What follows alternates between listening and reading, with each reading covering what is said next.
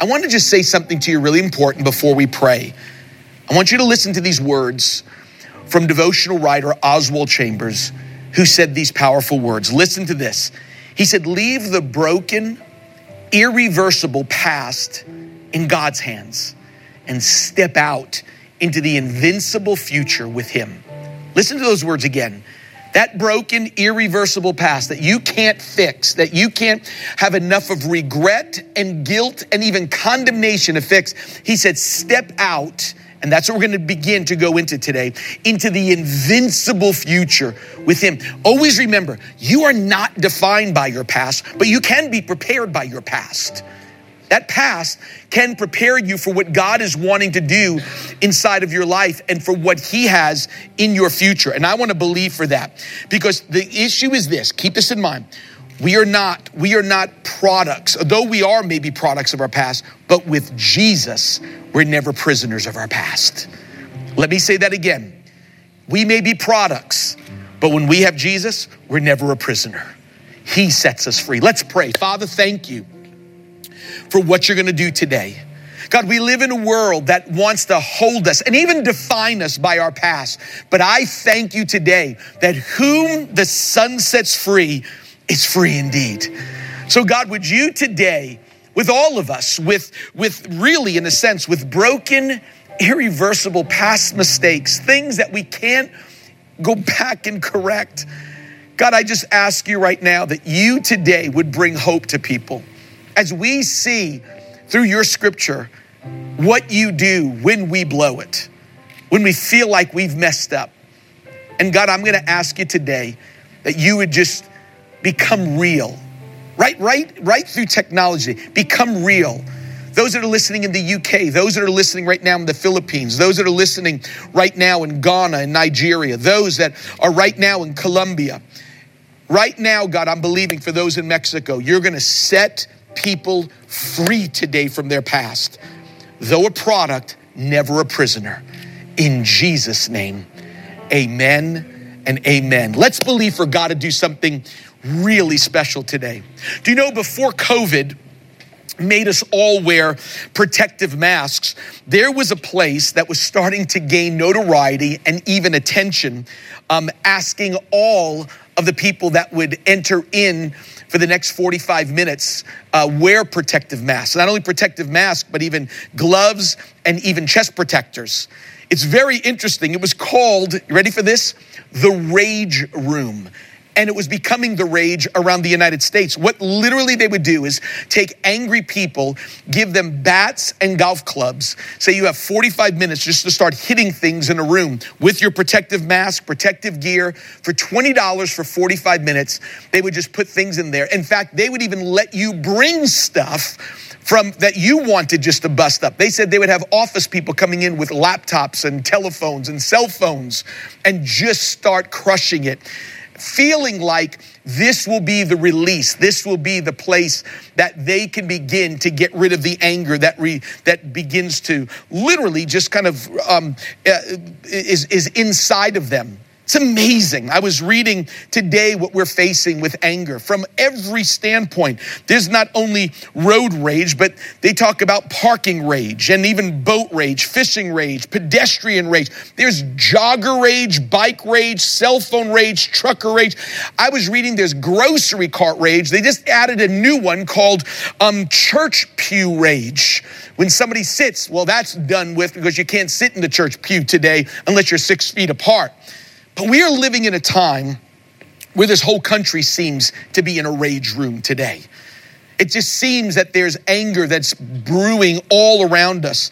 In, in every major city, it seems that anger is the number one emotion of the day. Last night, I was praying for you and praying for our service. And around eight o'clock last night, I just felt that I was to walk the city and just to pray over New York City, which is the epicenter of the, of the pandemic and and from the from the protests and and some of the uh, uh, really the deaths that we have we have seen here during COVID nineteen, there is this rage that seems to be here. And I'm telling you, as I walked the city last night and started to pray, I, saw it. I saw it in people. I was walking by one store and I watched the store owner come over and speak to a homeless man and literally threaten his life and said, If I catch you here one more time, I mean, I watched it in his eyes. He says, I will kill you. That's what he said. I will kill you. I thought, where, where is this coming from? This anger, this rage that seems to be brewing in our country. What makes anger so elusive and so incredibly dangerous is that it flares up suddenly, it's powerfully, and even irrationally.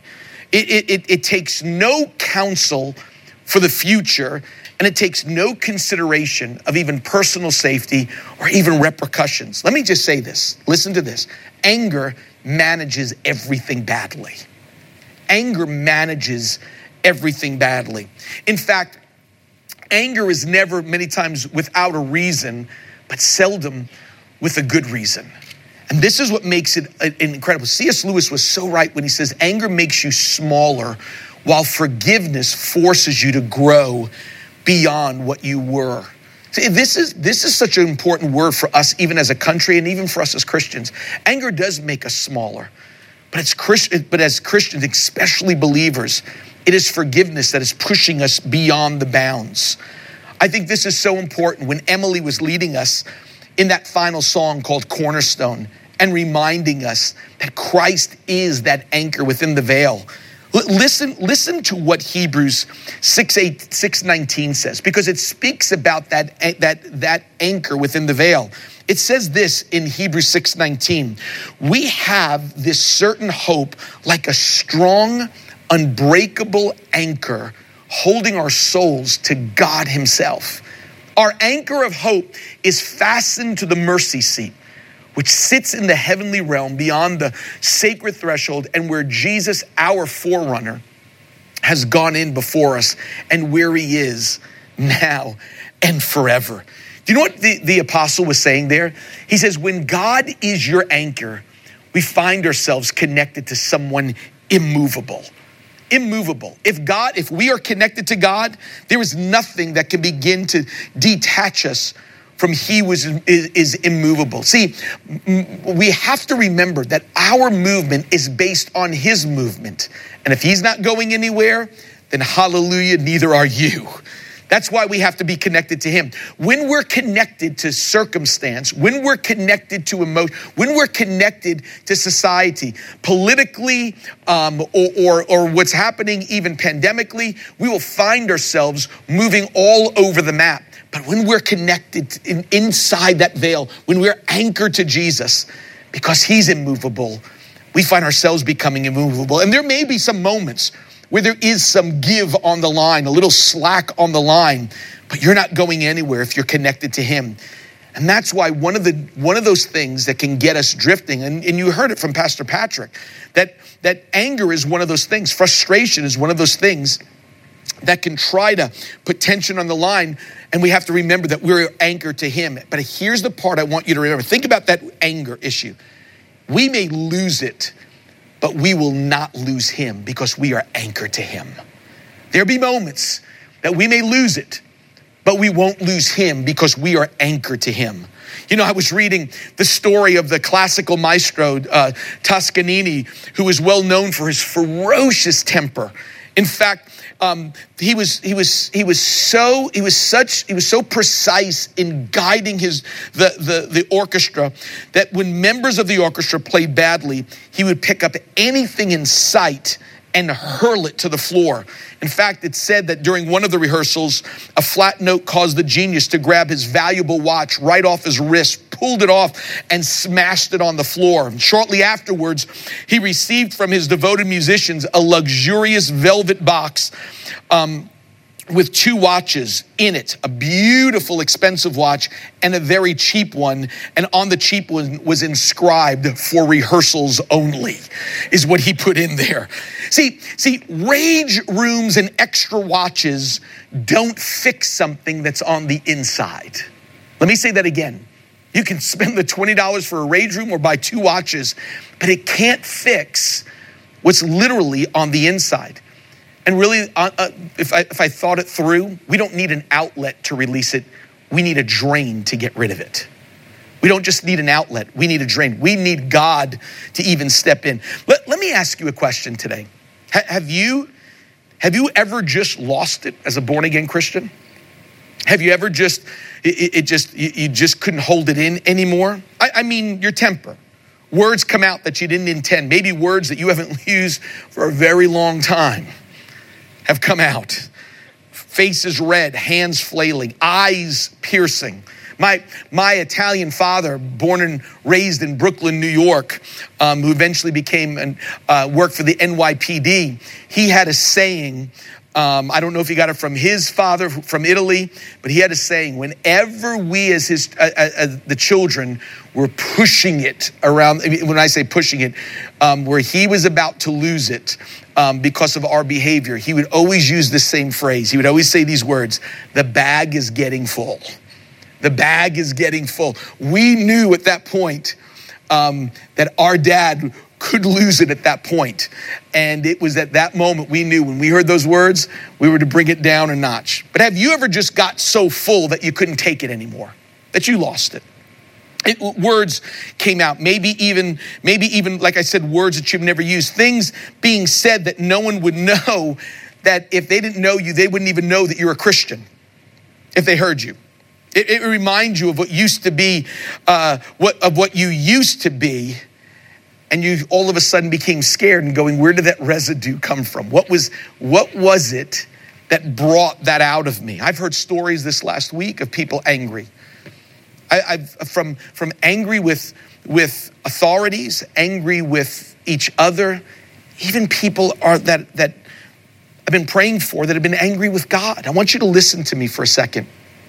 Because listening to those stories from injustices around the country to people even angry with the governor of your state because he won't change the phase number for you or gym won't be opened up to people that have lost someone or something and have been angry with God. I, I, want you to listen just as a side note for a second because I think this is important.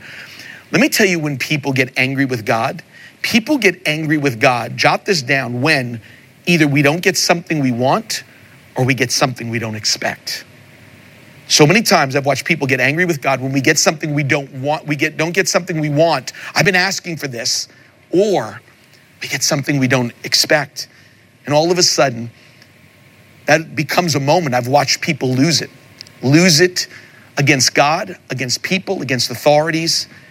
And all of a sudden, it becomes a rage room in our country. I mean, think of it. This kind of stuff would seem to happen maybe in non Christians or even maybe a new Christian. But can a mature Christian? Can the bag get so full with some of us that we actually lose it? I mean, think of Pastor Patrick's story today of riding behind somebody and all of a sudden this, get, getting frustrated, maybe even angry. I mean, it can hit a mature, it can hit us as pastors. Let, let, me, let me take it one step further. What about a super Christian? Can, can a super Christian absolutely lose it? B- big time believers. How about even Paul the Apostle? And I want to just tell you, absolutely, and the book of Acts shows it. The book of Acts, when I saw Paul lose it and what God did after that, I realized you may lose it, but you don't lose him. That we may fail, but God never fails and never fails us. I want to read this passage to you. This is so powerful and so encouraged me. Let me read this to you. It said when the Paul was standing before the council, the Sanhedrin, he is speaking to them while he's in custody and says, Brethren, I have lived my life with a perfectly good conscience before God up to this day. Paul is, Paul is on a roll speaking.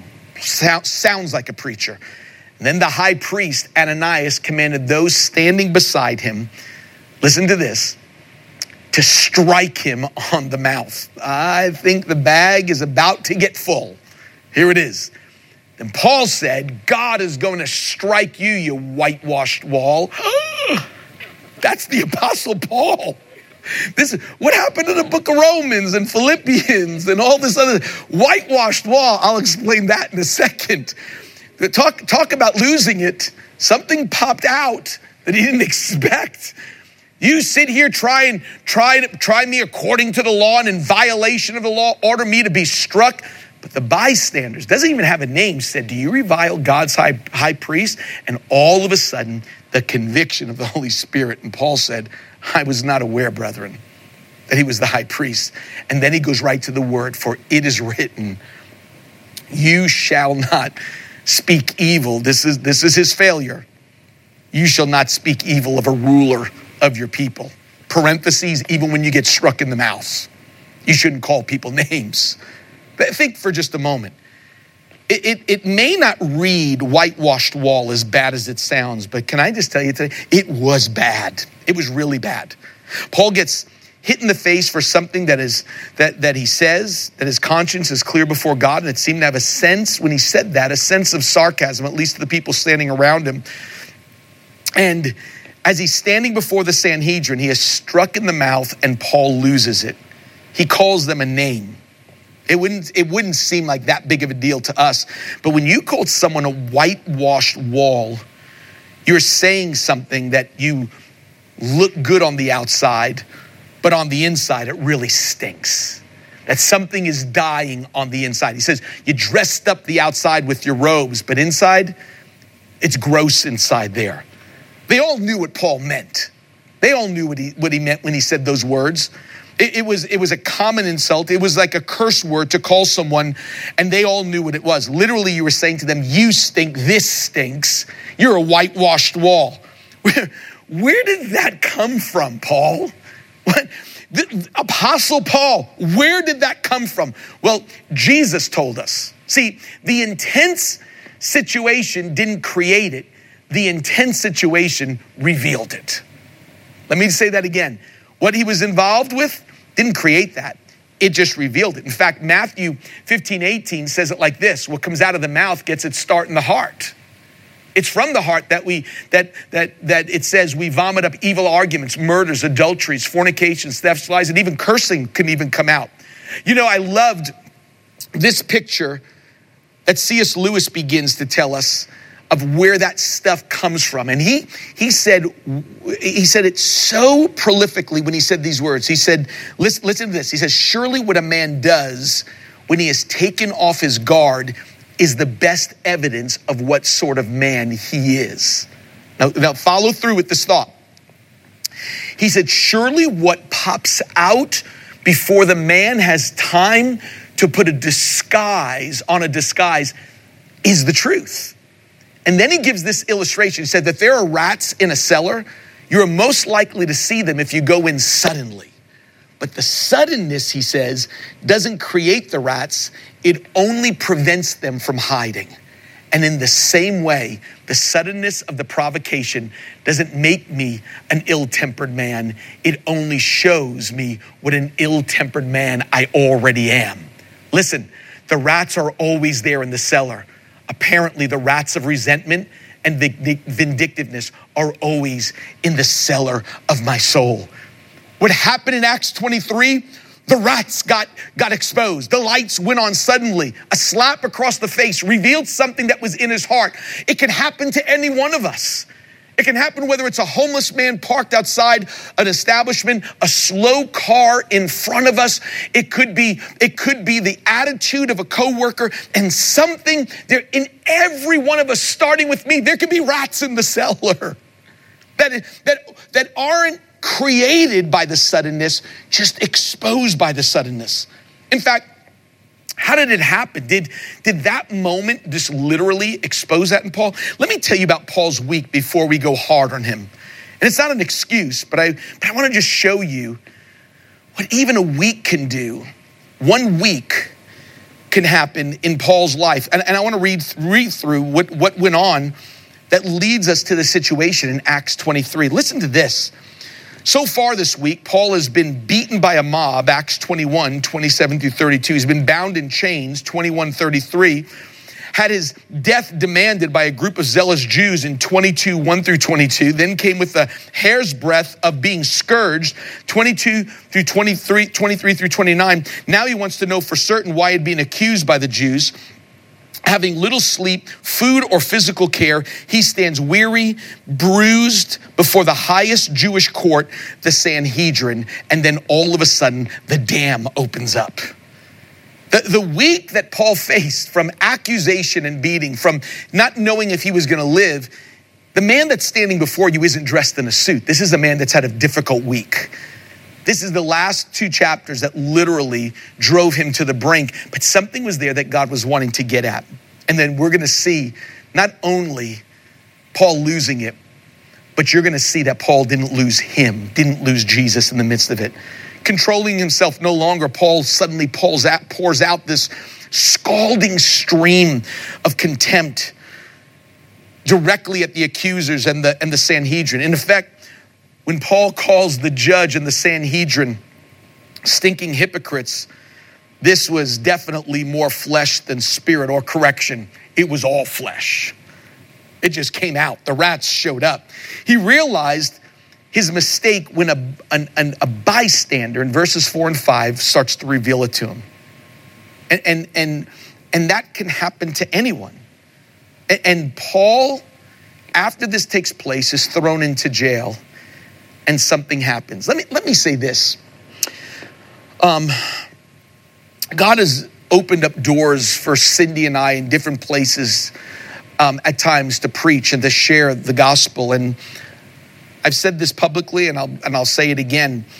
Um, Cindy, my wife, always, always has a veto power before I'll go any place. Before I'll I'll I'll say yes to any place. And even if she says I feel good but before that plane door closes, if I'm sitting on that plane and she calls me on my cell phone and says, I, I just feel, I'm not sure you're supposed to be there, I will, I will walk off that plane.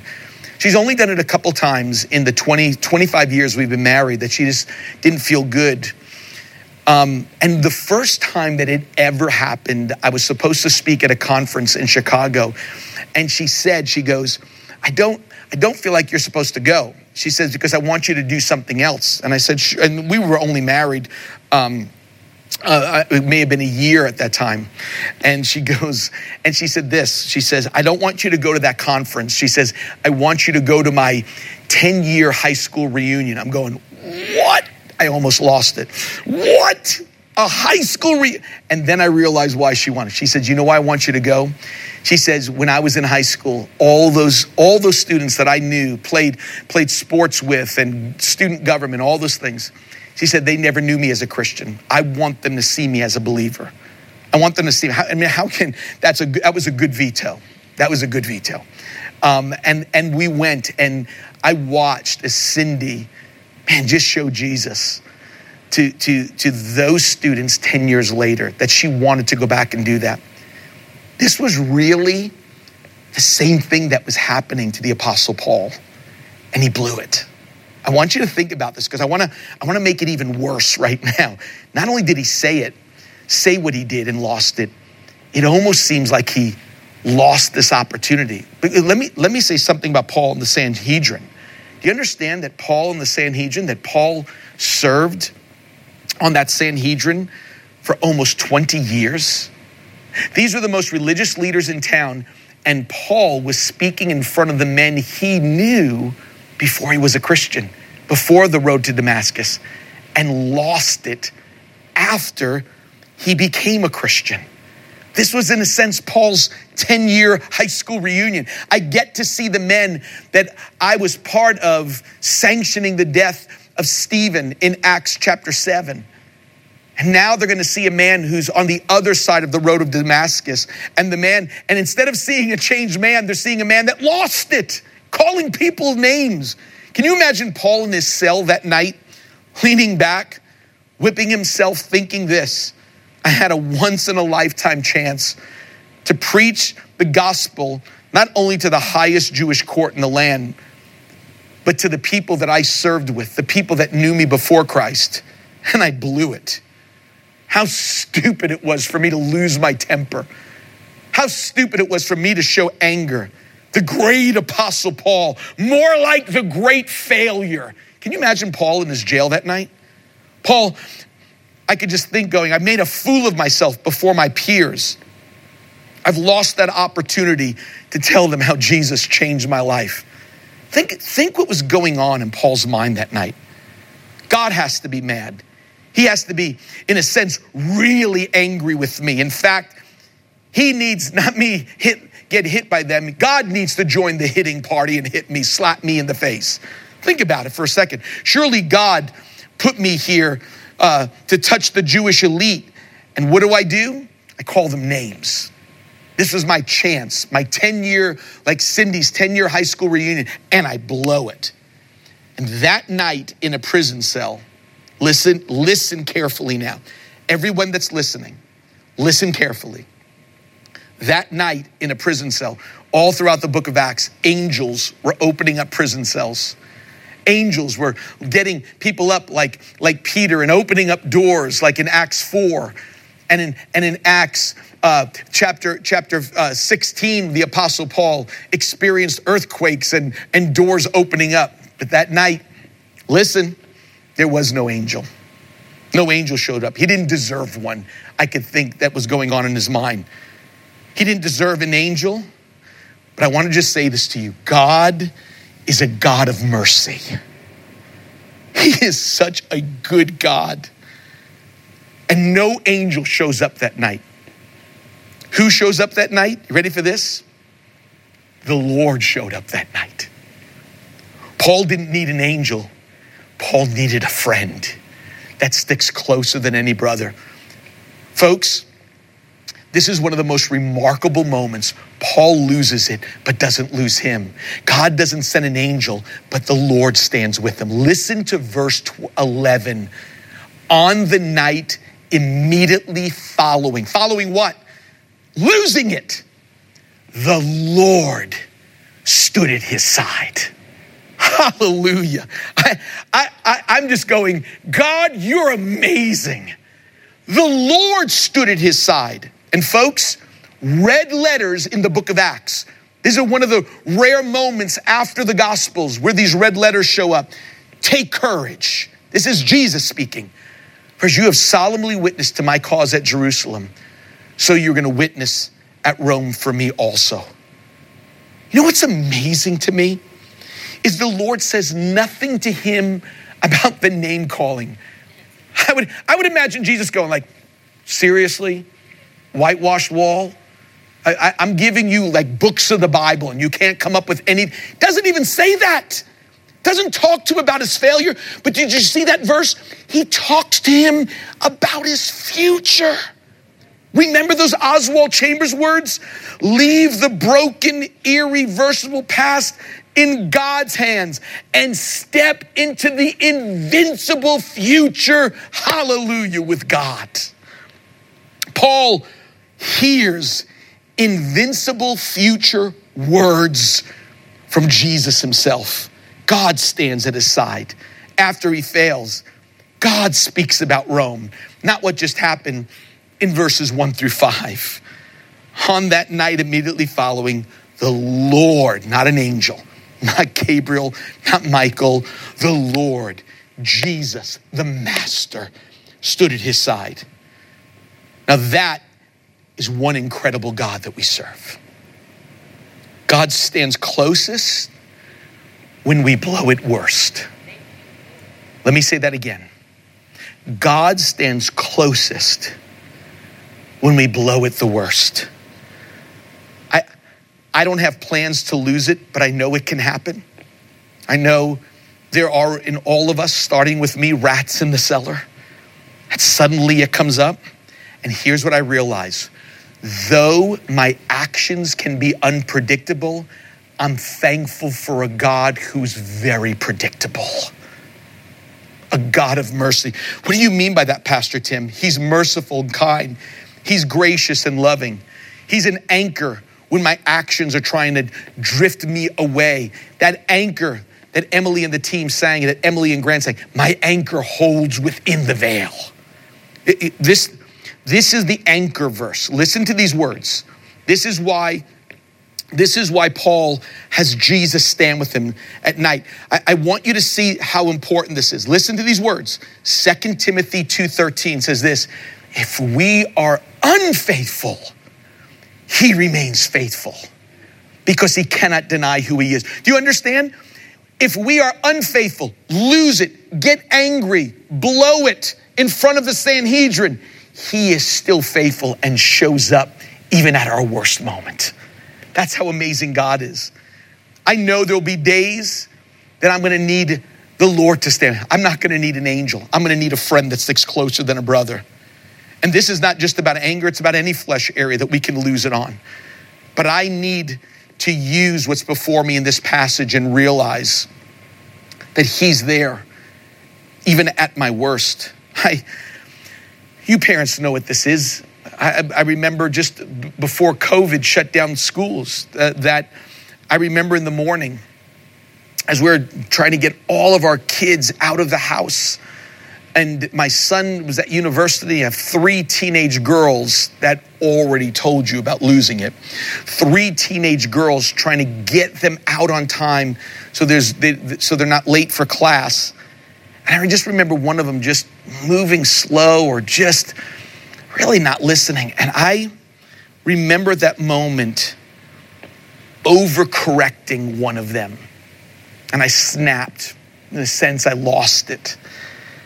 And I, and I knew it. I, I lost it. And then I knew I was going to have to, I was going back to my time in the Word right after they left. And I knew at that moment, God just that was right next to me and said, just call her. Call her and tell her you're sorry. I know she had her phone. And I remember calling that precious girl of mine up and just said, Dad, sorry. I shouldn't have done that. Please forgive me.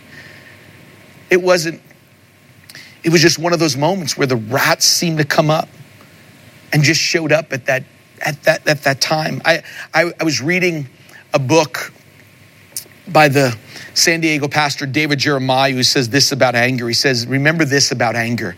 He's, he said these four things. These are worth just jotting down. He says, One, don't nurse your anger.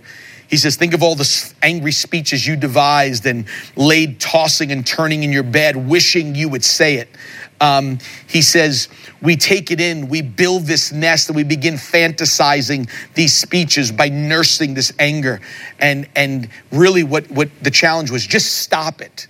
Don't nurse this anger. Number two, he says, don't rehearse your anger. Not only don't nurse it, don't rehearse it. People love to tell their hurt story to each other, to people that can't even fix it and we're reminded in Psalm 142 2 says, I spill out, David says, I spill out my complaints before him and spell out my troubles in detail before God. Not to people, but to God. If you have to complain, get angry with God. Just, just talk to him about it. But he says, don't nurse it, don't rehearse it. And he says, don't even converse about your anger.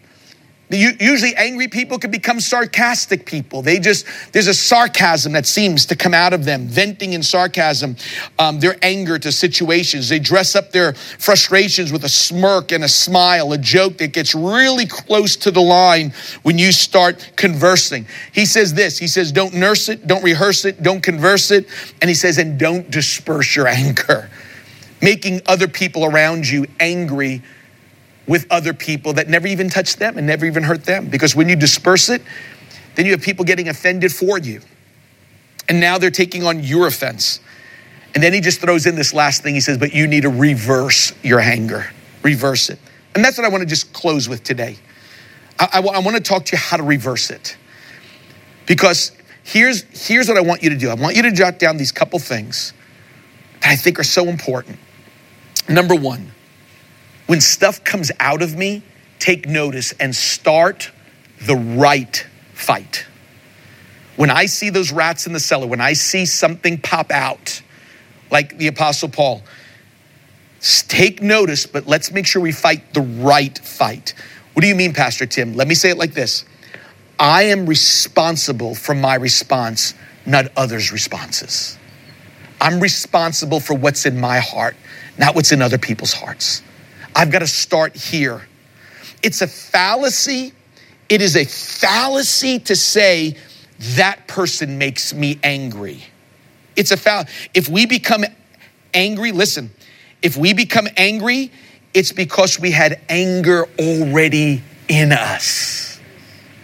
If we become angry, it's already been there. And we allowed somebody to pull it out. But no one makes us angry. Angry is not a person. Angry is some anger is something that resides in us. It's in the soul. We don't blame a moment of time. We see it as it, what it is. It's something in me. And this is what provoked it out of me. Paul's sarcasm in him, Paul's anger in him was provoked by a slap, was provoked out when someone slapped him across the face, and then boom, whitewash wall. You stink, this stinks.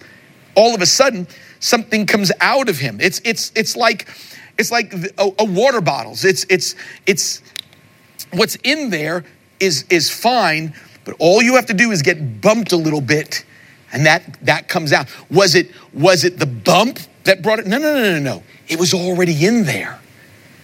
It was just the so Paul's anger's there. The slap is what began to make it even spill out. How do you fight those moments when you lose it of anger and rage? Let me just say this. Call it for what it is. Anger is a form of immediate revenge. That's what it is. You, you choose you choose to retaliate now instead of trusting God to set it right on his times, on his time basis, on his calendar. You choose to set it right.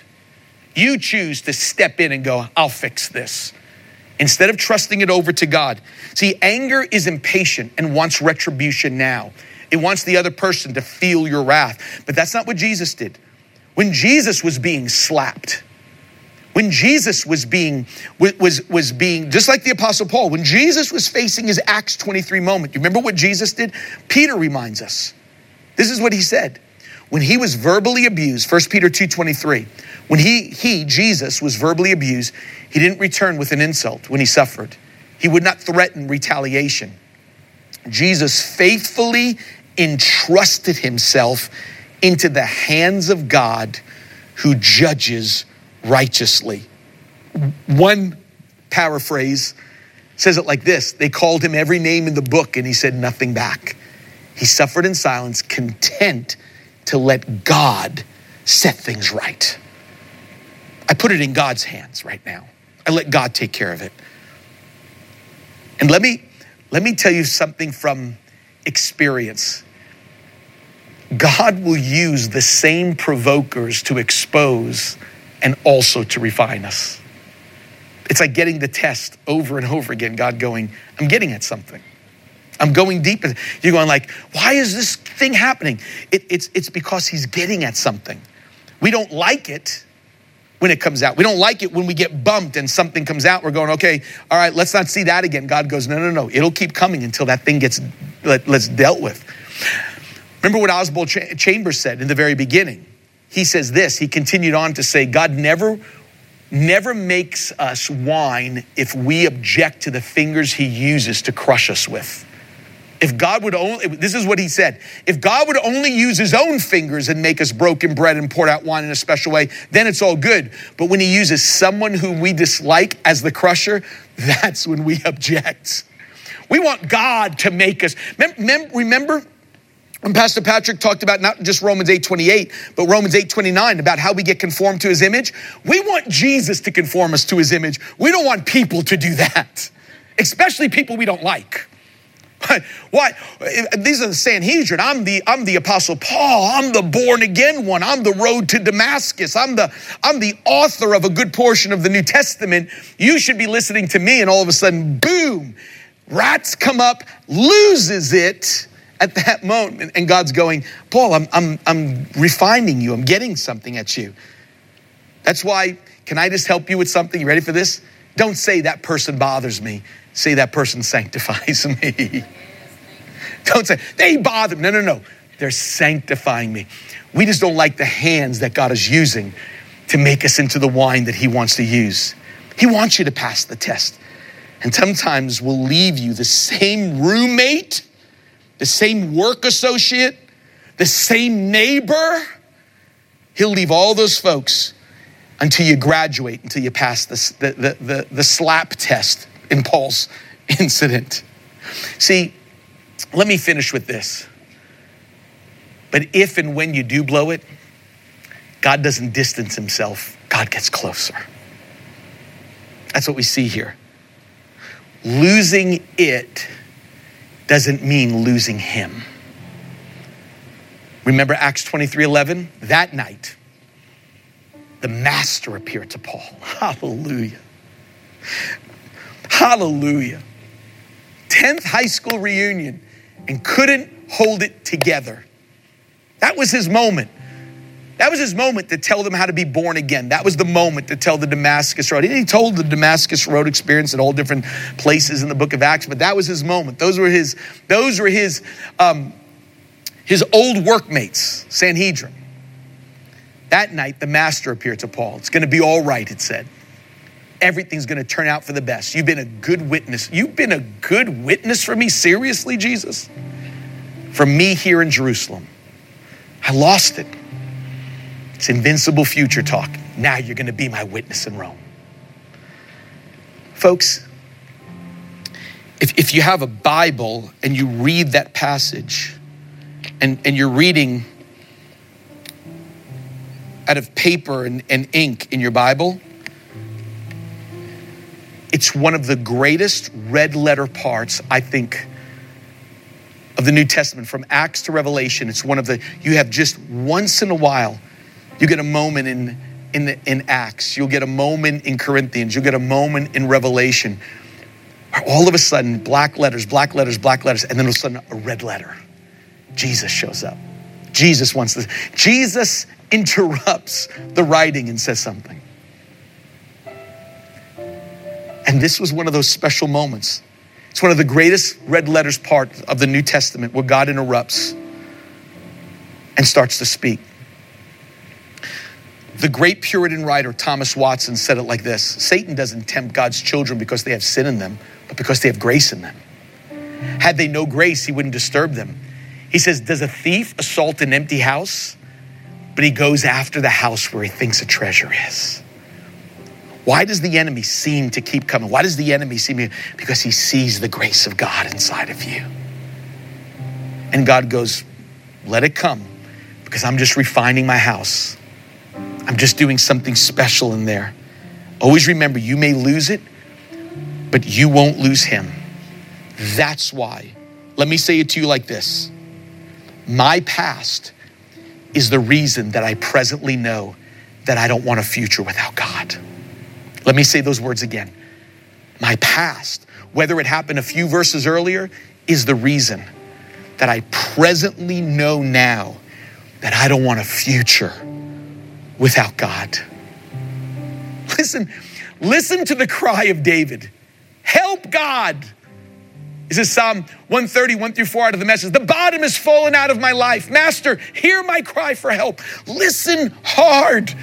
Open your ears. Listen to my cries for mercy. If you, God, kept records on wrongdoings, who would stand a chance? But as it turns out, I love this forgiveness is your habit. And that's why we worship you. God, God had every right with this lost and broken world to distance himself and retaliate because men and women, humanity wouldn't serve him.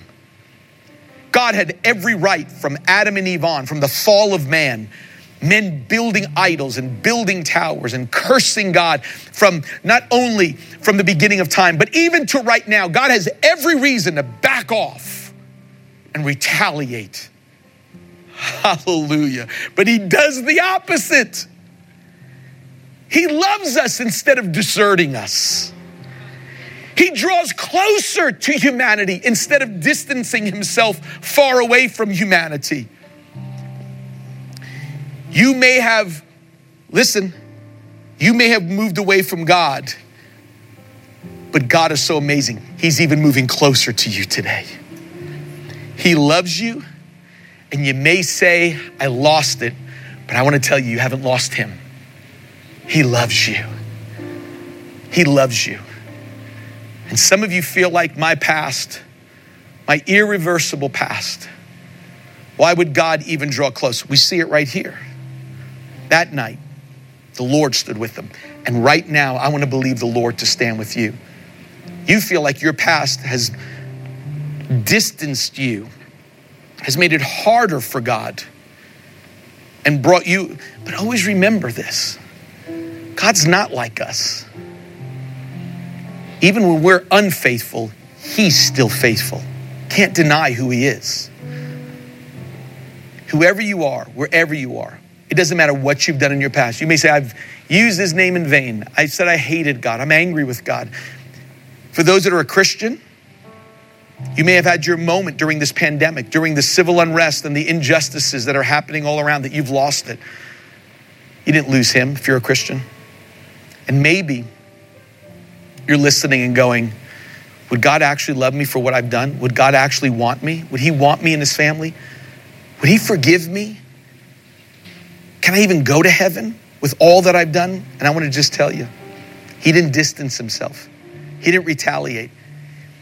He got closer. What do you mean, Pastor Tim? 2,000 years ago, God said, I'm going to get so close that I'm coming to this planet. We'll celebrate it and it's called Christmas. It's when God came from heaven to earth and said, I'm coming, I'm getting closer to you.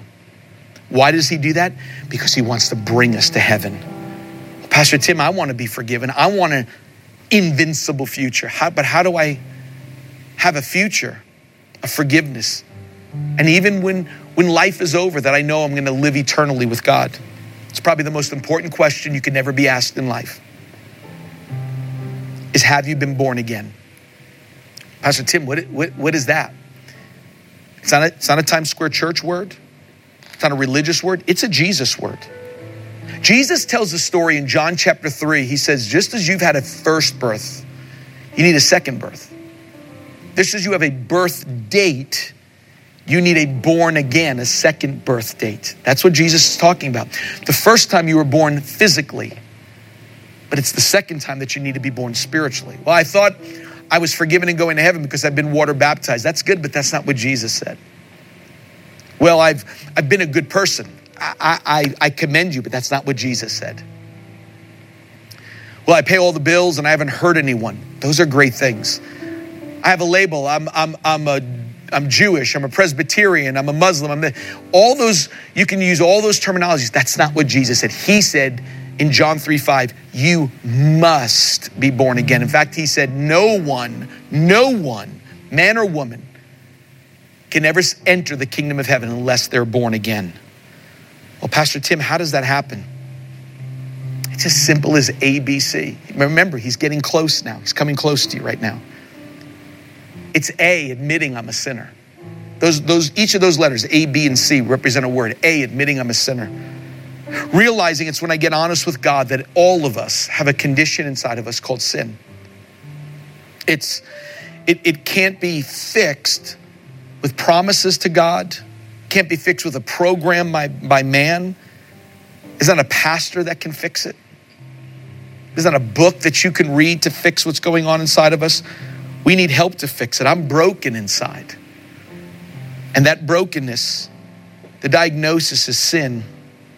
And I have to admit, A, I'm a sinner. We're not mistakers in need of correction, we're sinners in need of a Savior. We don't need a second chance. We need a second birth. That's what Jesus is talking about. Well, Pastor Tim, how does that happen? That's the B word believe. Believing that God sent his son. God came close, like he did in a prison for the Apostle Paul. But now he comes close to humanity, to the planet, by sending his own son, Jesus. His son, Jesus, the son, to fix our sinful condition, because I couldn't fix myself. If, if we could, if I could fix myself, then why would God put his son through the suffering that he did?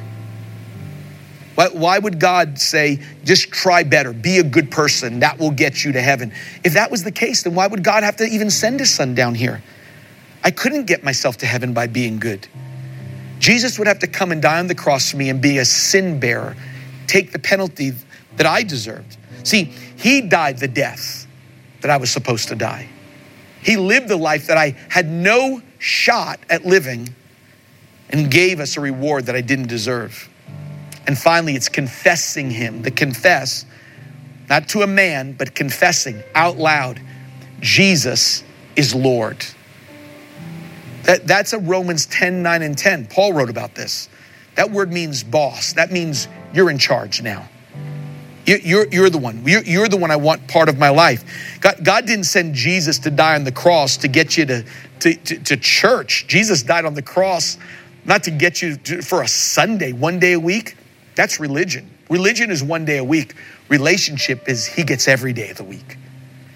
Relationship means this that, that Christianity is coming to a person and not coming to a place because this pandemic has taken away the place.